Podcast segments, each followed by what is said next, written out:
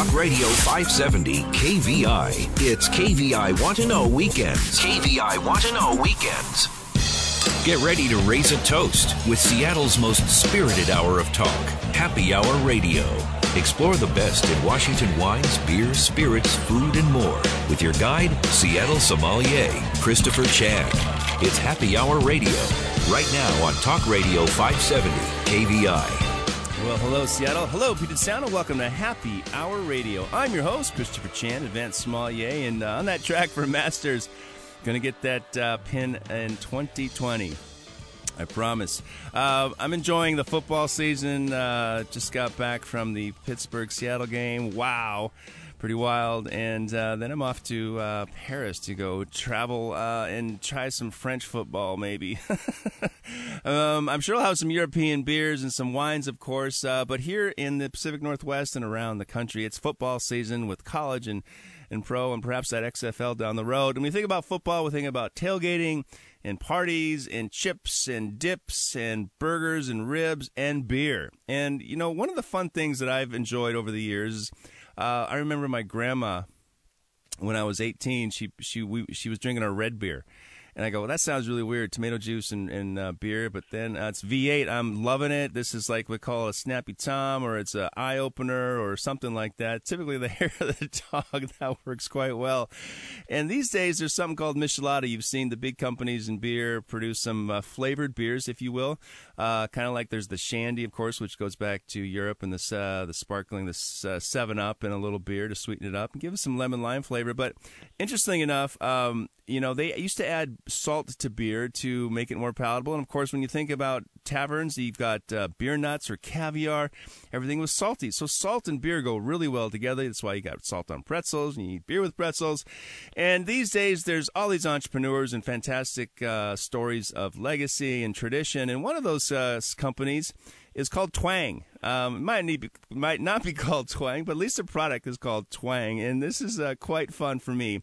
Uh, they make a line of uh, flavored salts and what we call michelada. And I happen to have Edmundo Macias on the line. He's down in San Antonio, Texas tonight.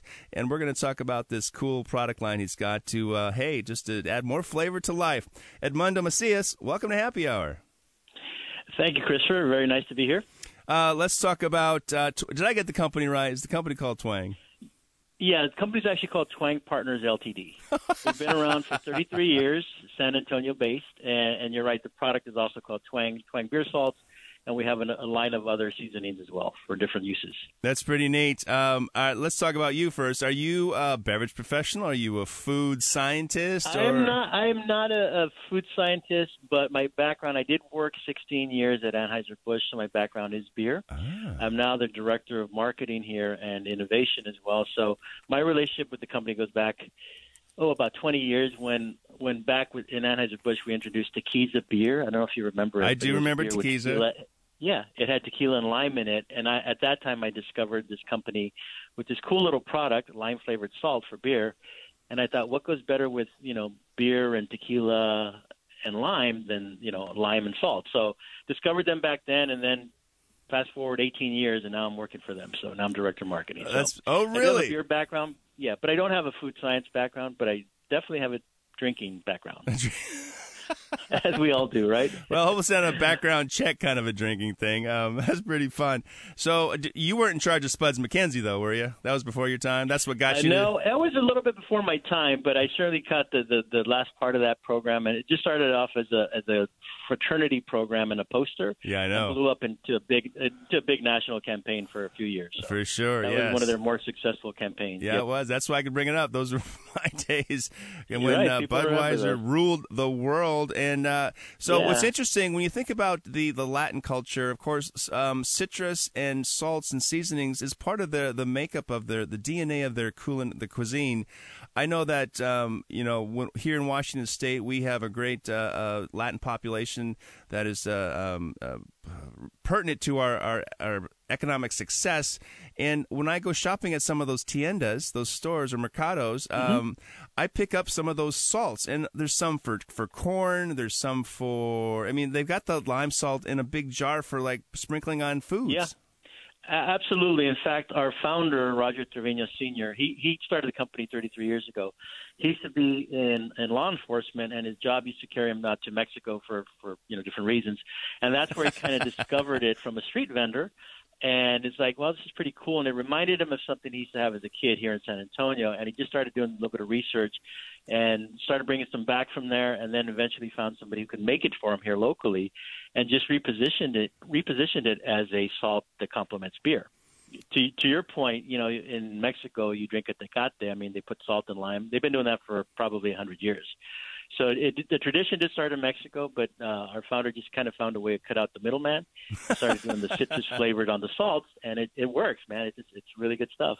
Well, what does the term michelada actually mean then? If this is a hundred year old thing, it's got to mean something. Well, the michelada that that's kind of a different. Uh, there's a lot of folk, folklore behind that. There's, you're going to read a lot of different stories, but the one that makes the most sense to me um, the word chela in Spanish, at least in, in for the Mexican culture, is slang for beer. It's like saying brew. You know, pass me oh. a brew, right?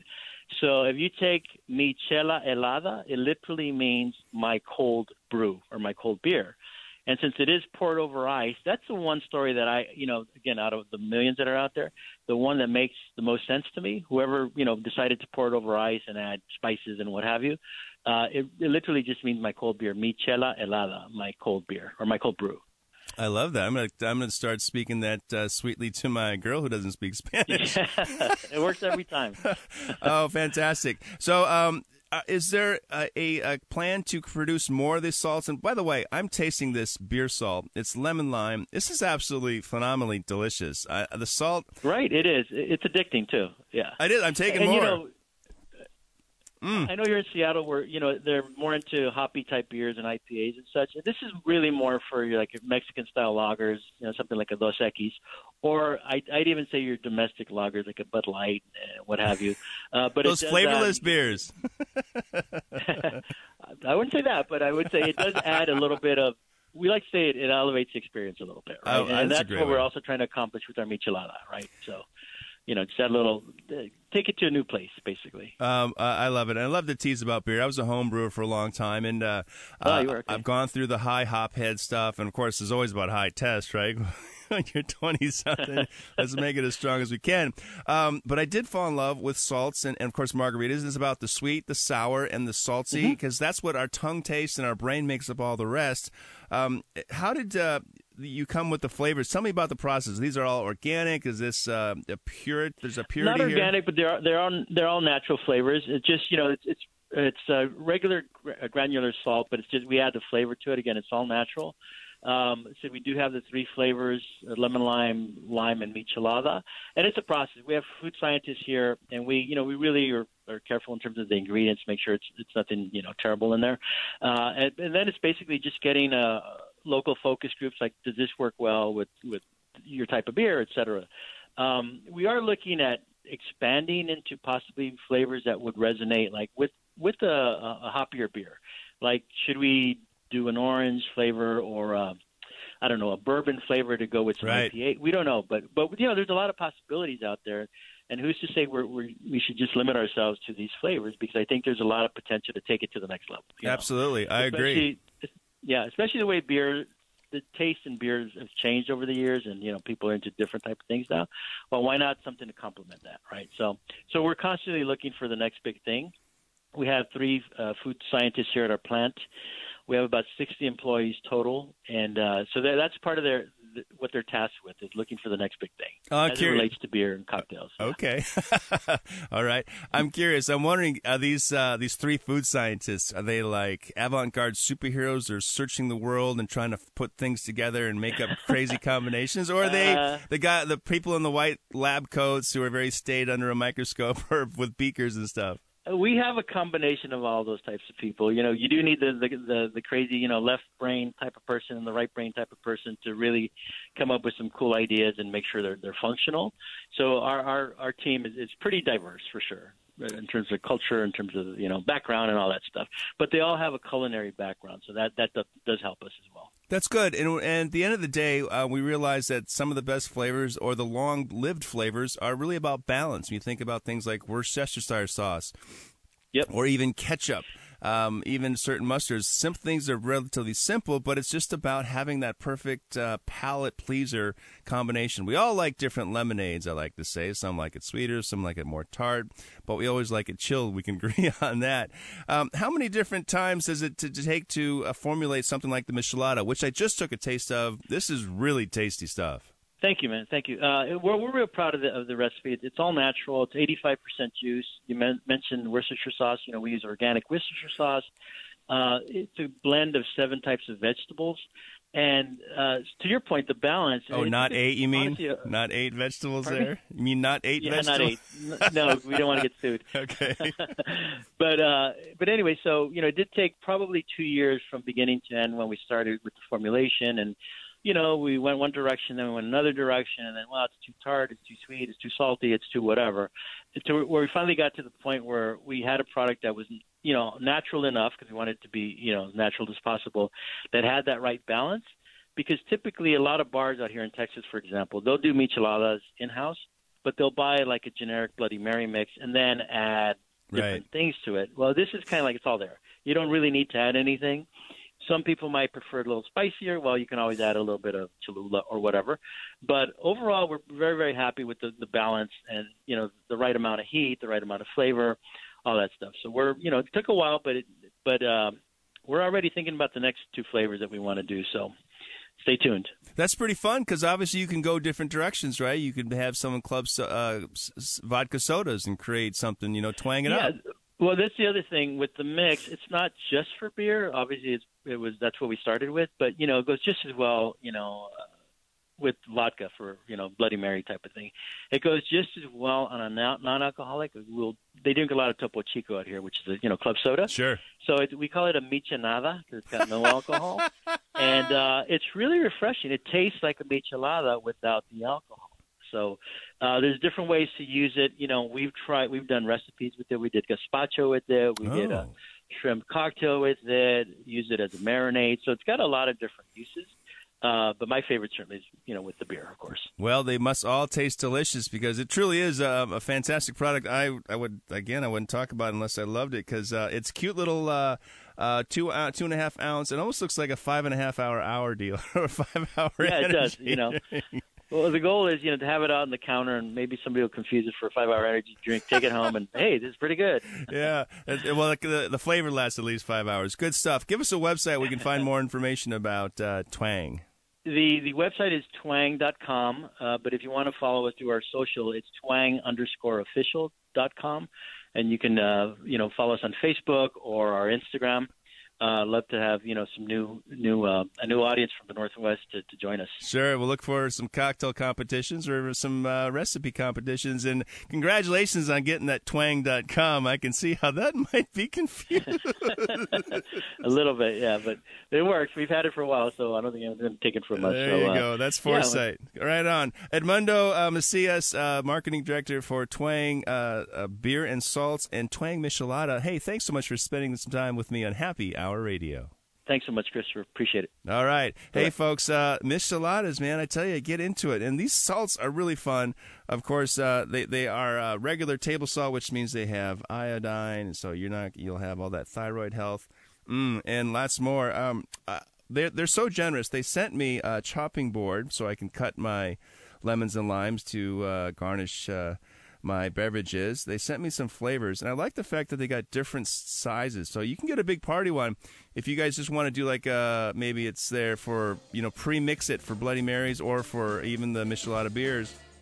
Um, but hey, check it out. It's very flavorful. It's a lot of fun, and it just keeps your mouth watering and uh, your pe- your your peeps happy. Hey, folks, stick around. We got lots more coming right here on 570 KVI.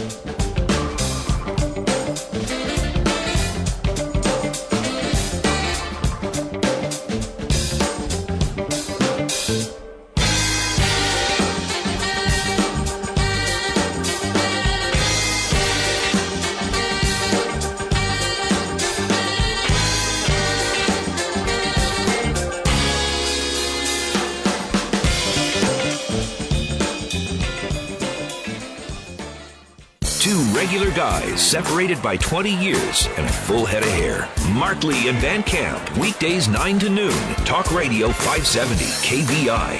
KVI Want to Know Weekends. Time for another round of Happy Hour Radio with Christopher Chan. All right, Seattle. Hey, welcome back. Time for our second segment. Hope you got something tasty in your glass, or perhaps a variety of uh, tailgating supplies, perhaps cheese and crackers. And uh, when it comes to cheese, of course, I'm from Wisconsin, so I'm all about that cheese. And uh, I am a Packer fan and a Seahawk fan, and so it's a, it's a nice balance depending who wins. Uh, but I've got um, a really cool guest. Uh, her name is Jill Giacomini Basch, and she is the Chief Marketing Officer for Point Reyes Farmstead Cheese. And uh, they're down in Marin County, Marin, California. Um, and apparently they have just uh, achieved some great status in one of uh, America's oldest competitions. And we think about that, competitions have been really um, a hallmark of our artisanal uh, craft industry, whether it's cheese or wine or beer or cider. Uh, of course, bread and pies. You think of the 4-H stuff. Um, it's all about Americana, and one of the, the things that I think uh, um, is delightful um, on any occasion. Uh, I remember going to France and having cheese after a big dinner, which you didn't think you could do, but gosh, the cheeses are so interesting there, and it's great to know that locally here in Washington State, Oregon, California, anywhere where there's dairy, of course, they're going to have cheese, and I'm, I'm pleased to, to welcome Jill. Hey, Jill Giacomini Basch, welcome to Happy Hour. Hi, how are you? Excited f- to be here. Yeah, I'm fantastic. I'm, I'm a cheesehead, and uh, you must be a cheesehead too. Let's talk about Point Reyes Farmstead Cheese. Where are you located, and when did you get started? Sure, we're about 40 miles north of the Golden Gate Bridge. So we are in the North Bay. Uh, just um, uh, on the western um, you know, part of Marin County. Uh, we actually sit alongside uh, the Pacific Coast Highway, Highway 1 and uh, we overlook the beautiful Tomales Bay that juts out to the Pacific Ocean. And uh, I um, operate the business with uh, two of my sisters. Um, we are 100% women owned, um, and we started as a family uh, dairy here ah. on the property. Our parents uh, bought the farm in 1959 and uh, it's it really is truly the home of of the happy California cows. I have to say. Uh, I always the, laugh the views, when you say uh, uh, they bought the farm. that just makes me chuckle a yeah, little bit. Yeah, they actually bought the farm, and. um we grew up here on the farm. Uh, we were not that interested uh, growing up um, uh, uh, in the dairy. You know, we were we kind of set our sights more so, you know, on on everything happening in you know San Francisco and beyond. Getting and, out of there. Uh, couldn't wait. Yeah, couldn't wait to leave. And uh, fortunately, with our parents' blessing, you know, we were we were free to do so, and and we pursued, you know, education and travel, and then business careers. And uh, wouldn't you know? Um, as uh, you know, I won't say young young adults, but as adults with a little bit of um, experience under our belt, we decided together uh, as a family um, that back in the late 90s, it was time to come back to the farm if we wanted to, in fact, keep it in our family for the next generation. My parents weren't getting any younger; they were thinking about retirement, but yet they still had enough energy um, to, you know, work the business and, and, and pass every all of their knowledge on to us if we wanted to come back. Uh, we decided we did, uh, but we weren't going to um, continue um, just the the fluid milk dairy operation. That would that would not have sustained us uh, in coming back to the business. So we decided to really fulfill a dream that my father had had for years, which was to produce a branded finished dairy product here on the farm that we could offer to consumers um, you know, initially we thought we were just going to be selling to the local Bay Area market, um, but you know, after we got involved and wrote the business plan, we thought, no, there's a viable opportunity to start making artisanal, high quality, handcrafted cheese on the farm and sell it to a national audience. So that's what we went to work doing, and uh, we launched the company in 2000, and uh, we were um, known for the first 10 years as the premier um, artisan blue cheese maker on the West Coast. And uh, that's that how I know you. Yeah, for sure. We would remember yeah. going to, to uh, restaurants and having a salad, and they would uh, feature the you know crumbles of Point Reyes blue cheese, and uh, we always yep. knew that would be mm-hmm. great. I'm curious. Yep. So, um, are there many dairies left in that area, or has everything been consolidated? No, not not as many as you would think. Um, you know, with the high the the, the high uh, values Right. of real estate here in the Bay Area, a lot of uh, small, you know, multi generational family dairy farms have sold out. Uh, when I was growing up, there were about uh, 30 to 40 or so in our immediate West Marin and West Wow. Sonoma uh, area, and now there are about um, about a dozen. So, um, you know, diversification was the key for the dairy families that decided to stick with it. And some of them diversified just into all organics. Some started making ice cream, butter. Uh, several of us uh, went into the artisan cheese business. Okay. So, um, it, it was great. Did the family travel? I mean, how did you, did you find a passion for cheese? Was cheese? I mean, cheese curds is was part of the thing. I know that growing up, squeaky cheese, and and there was always a lot of fun things to be had when you're in the dairy. But did you have a lot of cheese at home? Was this something that you you went to France one time or what? Well, we you know we grew up you know kind of you know, the whole farm to table trend that started you know 15 20 years ago that's really just how we grew up. You know we grew a lot of our food we raised animals. Obviously we we drank our own our own milk that was um produced on the farm. Um you know and and what we didn't grow we would you know barter and trade with our neighbors in the community. You know it would be you know a very commonplace event where you know a fisherman would come and walk in with a salmon and say, "Hey, you know, can I get a gallon of milk? You guys want a salmon?" You know, or That sounds you a pretty a, good beef deal, rancher. actually. yeah, a beef rancher would stop by, uh, you know, with um, some steaks and say, "Hey, let's have a party." You know, and so it's just how we grew up. Uh, and and because of that, we all shared a love of cooking, of you know, traveling for food, of you know, cooking together, you know, and, and kind of the sense of community that is um, you know generated from being around the table together with the people you love. That's so fun. And uh, so the the idea of making cheese here on the farm was really kind of just a natural, you know, um, you know, uh, incentive for us to just come back to the farm and and and build a business around it. Okay, so did someone go take biology? Does someone know about uh, cheese, the molds, the, the cultures, and things like that? Did, did someone study, or did No. you have to hire somebody? No, we we we did study a, a, quite a bit um, as we were writing the business plan and building out the initial creamery uh, here on the farm. Um, but it was pretty quick where we decided, you know what, we need to hire an experienced cheese market cheesemaker to take us to market. Uh, we didn't want to waste a lot of time, you know, making cheese that was only good for the pigs. and uh, Okay. we also knew, you know, after writing our business plan and doing our research, um, looking at what was lacking in the specialty cheese um, uh, marketplace across the U.S., that that blue cheese was the direction we wanted to go to go in. Uh, we subsequently, you know, in further training and, and research, realized that blue cheese is one of the most difficult cheeses to make. It's also Oh. a cheese that you you age for an extended period of time, and we didn't want to um, you know waste time getting our product to market um, you know as we were in trial and error. Uh, so we thought that with the assistance of an experienced skilled cheesemaker we would um, be able to get our cheese out to at least the bay area uh, consumer marketplace as quickly as possible.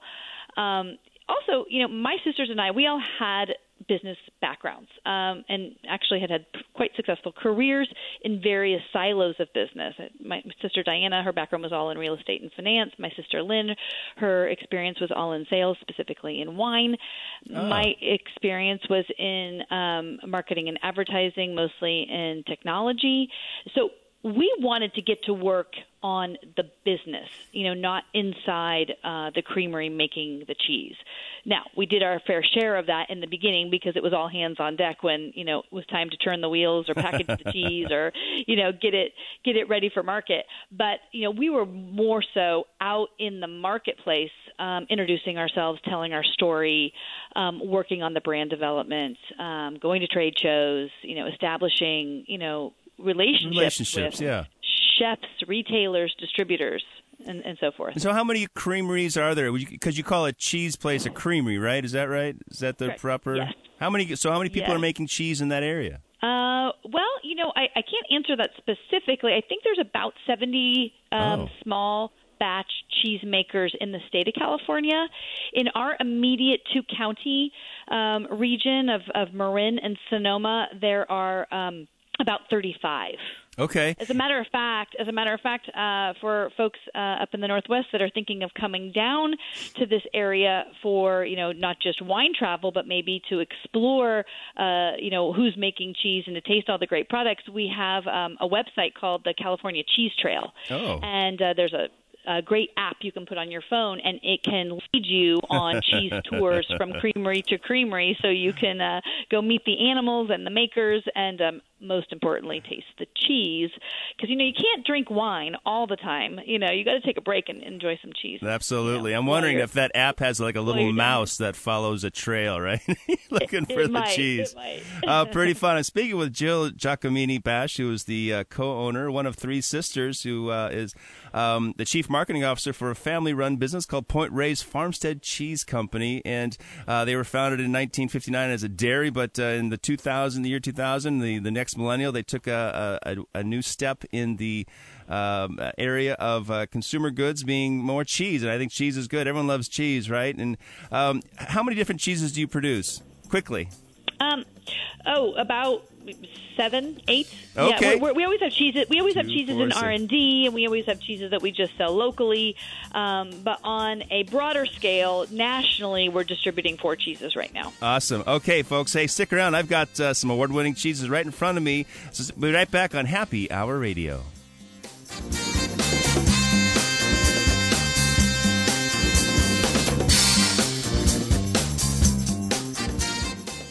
He's live, he's local, he's all Northwest. Lars Larson, weekdays noon to 3. Talk Radio 570 KVI.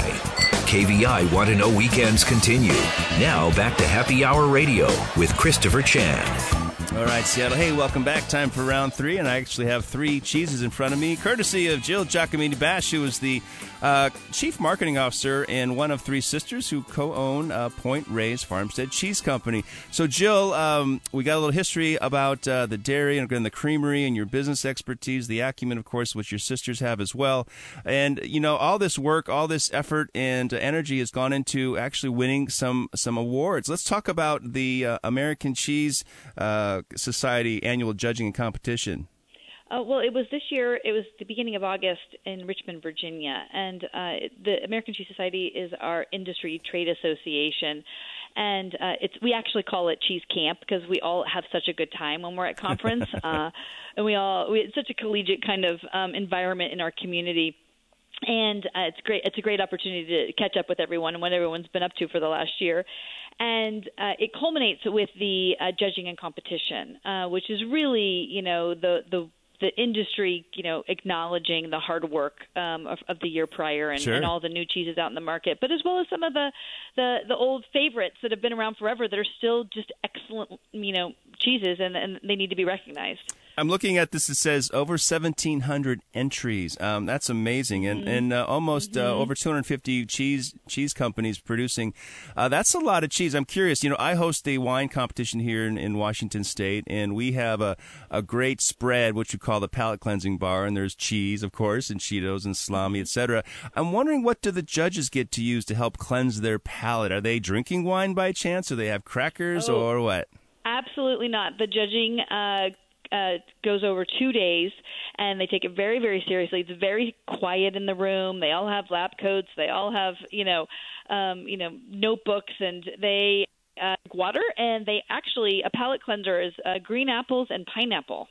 Really interesting. So they got acidity helps take out that that creaminess. Yeah, helps to cleanse the palate. Mhm. Okay, well that's that's pretty fun, and uh, I guess you can't be lactose intolerant if you want to be a judge. You'd be in trouble. I'll tell you that. uh, so fun. All right, so we've got three of your award-winning cheeses here. The first one I have um, is called the uh, Toma Provence. Tell me about this particular cheese. Oh, that's great. Um, so Toma Provence is brand new. Um, Toma is one of our fan favorites around here. It's a real buttery flavored table cheese that we brought to market in 2010. Well, this year, actually, right now, here in time for the holidays, we are releasing three flavored versions of Toma. Uh, there's Toma Rashi that has togarashi spice in it. There's Toma Truffle that has fresh uh, truffles from uh, Umbria in Italy, and then there's Toma Provence, uh, which is the Toma cheese with herbs de Provence um, in the uh, incorporated into each wheel. And I think Toma Provence is kind of like you know the best you know chick- roasted chicken dinner you know somehow transformed into a cheese. Um, That's a good call. A I just took a taste, yeah. and I'm surprised how buttery and roasty it is, and those yeah. those herbs are very are subtle but pronounced. Mm-hmm. And it, it, pairs really well with a Chardonnay because of that. But grated on some roasted potatoes um, or just folded into an omelet. I mean, all you have to do is add the cheese because the herbs are already in there and you've got a finished dish. That's great. And I, you know, I tell you, I've been to Provence. I love the smell of lavender and, and rosemary, but I'm not a big rosemary flavor fan. Um, but I tell you, this cheese is wonderfully balanced with the sage, the rosemary, perhaps a little thyme and uh, lavender. Is there mm-hmm. lavender? No, there's no lavender mm-hmm. in here. Is there lavender? There's actually no lavender in our mix. Yeah, I didn't think so. Was, um, that was a little think. too overpowering yeah. for the cheese, but it certainly has everything else. Yeah. So this took third place in the American Originals uh, flavors added cow's milk. Do you do you by chance know how many other cheeses were entered in that category? I don't know that number, but believe me, there's a lot. The, the competition is fierce, and there's so many. There's just so many wonderful cheeses uh, being produced here in the U.S. right now, and they're all in competition. Well, I get it. I mean, third place—that's nothing to, to scoff at, and this is absolutely fantastic. And, and I know that you're given that the cheese is brand new, we were thrilled. We were yeah. so excited to get that acknowledgement uh, for something that's just hitting the marketplace right now. Yeah, for sure. Because I know that you know blending trials for wine can take days and days, and mm-hmm. you can't necessarily yes. you know go back to fix the cheese after it's been uh, formed and formulated. Uh, no, you start over. um, I've got the Togarashi here, and I'm a big spice fan. Uh, I'm curious: is how did how did Togarashi spice end up in a cheese? Because I know the Japanese don't eat a lot of cheese. No, um, well, it's really great, you know, that we our head cheesemaker and plant manager. His name is Kuba Hemmerling. He is married to our uh, executive chef and culinary director Jennifer Luttrell.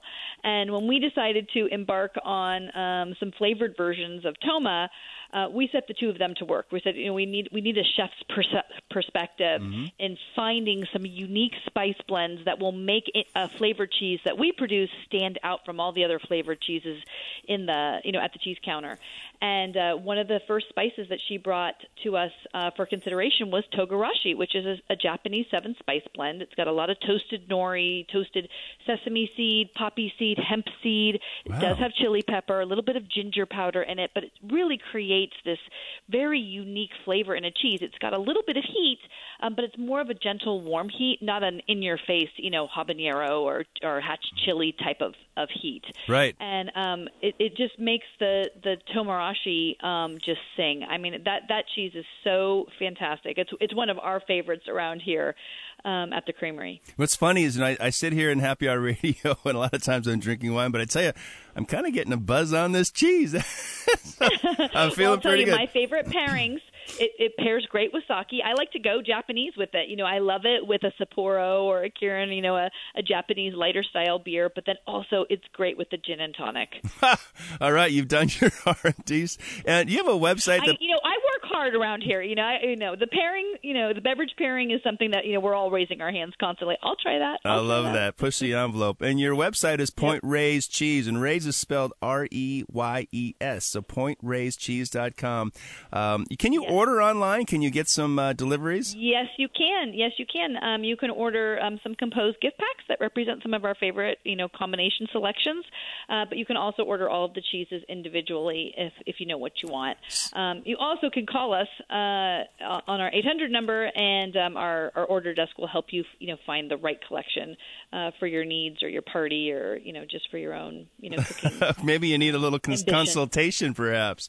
Um, so fun, exactly. and and the exactly. uh, the package you sent me. I mean, you've got some bamboo uh, platter boats here. You brought me some knives, mm-hmm. some beautiful little sharp cheese knives, and of course uh, uh, some rustic bakery crackers.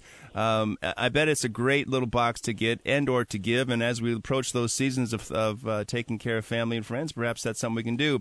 We are on to your final cheese, which is perhaps your most famous cheese. This is the uh, Bay Blue, first place blue veined cheese.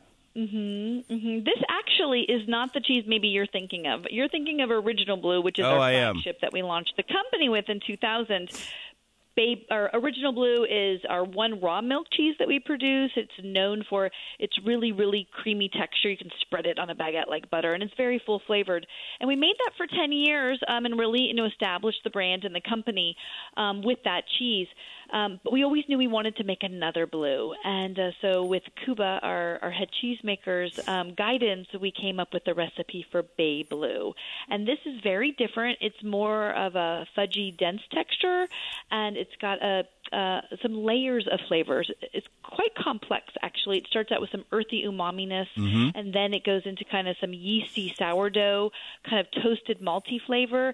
But the finish, which is so fantastic, is salted caramel and mm. quite rich. I'm surprised um, how sweet actually, it tastes. Yeah. Yes, and and and the overall experience is actually mild for um, you know a blue cheese, and that was one of the reasons that we wanted to come out with a second um, uh, a, second blue cheese, you know, at, to add to our product line is that we wanted to cater to um, folks that maybe you know don't love strong, pungent cheeses that want a more mild uh, experience, or maybe just are just trying blue cheese for the first time. We we actually call this a gateway blue because it draws you into the category, and before you know it, you're trying original blue and you're loving it and wanting more and more. But uh, it is very different. It's quite mild, and it's known for that sweet finish. Uh, well, I've just I, I'm unbelievable. It reminds me of a gorgonzola because because of that soft, creamy texture, um, the Dolce one, and I'm surprised. So when you think about pungency for blue, is that age related, or is that a specific culture, or is it more salt, or what? Um, it has to do with the strain of the bacteria for the blue mold forti that's used, how much of it that's used. It, it also, of course, um, is influenced by the cultures um, quite a bit because the cultures can uh, dictate the, the overall flavor experience of any cheese. Um, and then the aging has, has something to do with it as well. We like to release Bay Blue quite young, um, young for a blue cheese. Uh, we release it at about two months. Um, because we want we want to maximize the sweetness in the finish versus the the strength of the blue mold. Sure. Well, um, this is fantastic. How lucky am I? I'm speaking with Jill mm. Giacomini Basch, who uh, is the Chief Marketing Officer for Point Reyes uh, Farmstead Cheese Company. And Jill, we're going to take a quick break, but I want to come back. I want to ask you some questions about the cheese making process. And you may know or may not, but at least I got to get it off my chest and, and, and, sort of ask some questions for our listeners. But uh, folks, if you want to get some fantastic cheese, an award-winning number one first blue, first blue, uh, first place blue and blue veined, it's called Bay Blue, and uh, pointreyescheese.com. Hey, stick around. We got more coming up right here on Happy Hour Radio.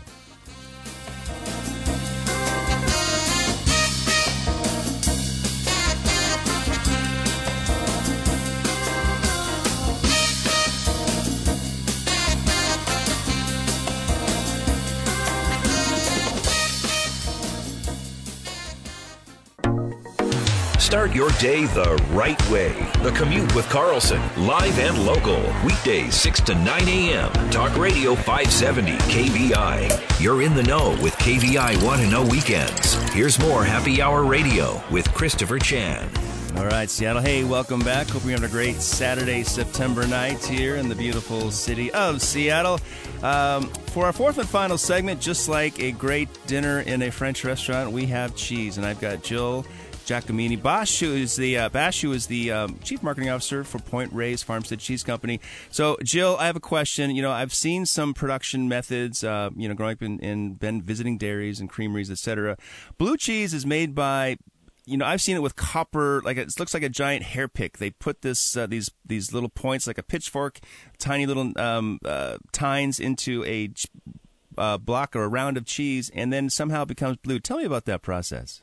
Well, first off, you need the, the blue mold uh, bacteria itself, which is called Penicillium roqueforti, and that goes in with the liquid, liquid milk in the cheese vat at the start of the cheese making process. Interesting. Then those spores need to be activated. So the finished wheels, uh, the day uh, for us, a couple of days after the cheeses are made, um, once they're firm enough to be handled, we um, push them through a punching or needling machine, uh, okay. where they are punched with stainless steel needles for us um, on both sides of each wheel to introduce oxygen deep into the interior of each wheel. Uh, that act activates the um, the Penicillium roqueforti bacteria, so that those blue veins grow from the inside out to the exterior uh, to make the cheese um, as beautiful and as delicious as, as we want it to be. Interesting. It's called roqueforti. That's actually the, the spore or the, the what did you call it? The, mm-hmm. the yeah the mold. The the blue mold bacteria. There yeah, are two bacteria. main types: um, Penicillium roqueforti and then Penicillium glaucum. Uh, we use the roqueforti variety. So both can make blue, right? And there's I take it there's mm-hmm. a bunch of penicillins because I heard some. You know, do you give a patient in a hospital some blue cheese if they have an infection? Um, that'd be kind of fun. Well, yeah, that's not my area of expertise. I'll ask my folks. Uh, that'd be kind of interesting. Yeah. Um, but anyway, the holidays are coming up, and I bet uh, you know entertaining time. You've got these perfect sizes, and I like it. These like four or five ounce, um, oh six ounces, great. And, six ounces. Yeah, and you've got some holiday packs. You've got you got gift giving. You can ship across the United States or anywhere in the world. Yep, we ship everywhere across the U.S. Uh, no, just U.S. right now. And uh, we have composed gift packs that, are, that represent some of our favorite uh, collections of cheese that we produce here on the farm, as well as you can buy all of our individual cheeses, and we'll ship anywhere in the U.S. We um, also love to work with corporate clients and can send out hundreds at a time um, with a, a personalized gift note from the from the shipper, from the purchaser. Uh, but you can also buy our cheeses locally in the Pacific Northwest. Can we and, get a? Uh, you can buy them. Oh, I was going to say, can you can we get like an autograph from one of the cows, like the, a, a hoof hoof stamp of approval? Well, one of the happy cows, of course. I like it. Yes, they are. Follow us on social media. You can see our cows almost every day. Oh, how fun is that? So I'm curious, what was the award you won first place uh, in the Blue Vein for your Bay Blue? What's the award they give you? Do they give you uh, a golden cow or do they give you a golden mouse? what is it? Well, I, I, I wish it was more creative, but it's it's a beautiful medal to hang around your neck, and, Oh. and then it goes on our wall. We're no, so it's not it. for the cow's neck. They don't get to share it, the, like a cowbell. That'd be kind of fun. No, but you're giving me an idea. I think that'd be great, right? For, especially for your social media, and you know, you can say, "Hey, the uh, Tipsy or Jersey is, is proud to have uh, participated in blue cheese." Uh, There you go. Pretty neat. And why is Holstein? Why is the Holstein the choice for dairy? Well, it, that's the breed in the U.S. that pr- has the highest yield of milk. Ah. Um, so most dairies uh, start out with Holsteins. Now, some cheesemakers find that there's not high enough butterfat coming uh, from the Holstein milk, and so they'll transition or add uh, t- jerseys um, or brown Swiss or you know other other varieties of breeds. Um, we have always used. Uh, Raised Holsteins here on the farm, and that and that's adequate for the cheeses we produce. Got it. Wow, this has been a real treat. Congratulations on uh, first of all continuing a family tradition and continuing a an artisan tradition. Your cheeses are fantastic. Uh, you can get them online at pointreyescheese.com. Uh, Jill Giacomini Basch, thank you so much for joining me on Happy Hour Radio. Thank you so much. Take care. All right. Hey, folks, uh, if you are in the mood for cheese, and of course, we've got some dairies up here and some creameries, but I tell you, this is something you got to try this. It's, uh, I'm blown away. And of course, I'm always hungry. but you know me, if I don't, if I don't like it, I don't talk about it. And I'm talking about this, uh, Toma Provence, the, um, uh, Toma Rashi, and then of course this, this tender, sweet, succulent, savory uh, bay blue cheese. Really tasty. Hey, folks, there's lots going on in Seattle. We got some great new restaurants coming up. In fact, Morimoto, Chef Morimoto is in town, and he's opened up a ramen joint. So um, if you want to, you know, get a top chef, a world famous chef, uh, learn about um, traditional Japanese ramen, then you must actually check out uh, Morimoto's place. It's down by Uwajimaya in uh, the International District. Um, of course, uh, it is a harvest season in uh, Yakima and Chelan and uh, all across Washington State, Oregon too. It's been a great vintage, another vintage. I like this one a little cooler. We, we will expect some um, really pristine, elegant wines that are not overly ripe and don't need any much, uh, much correction. So that'll be really fun. But um, heading to Walla Walla.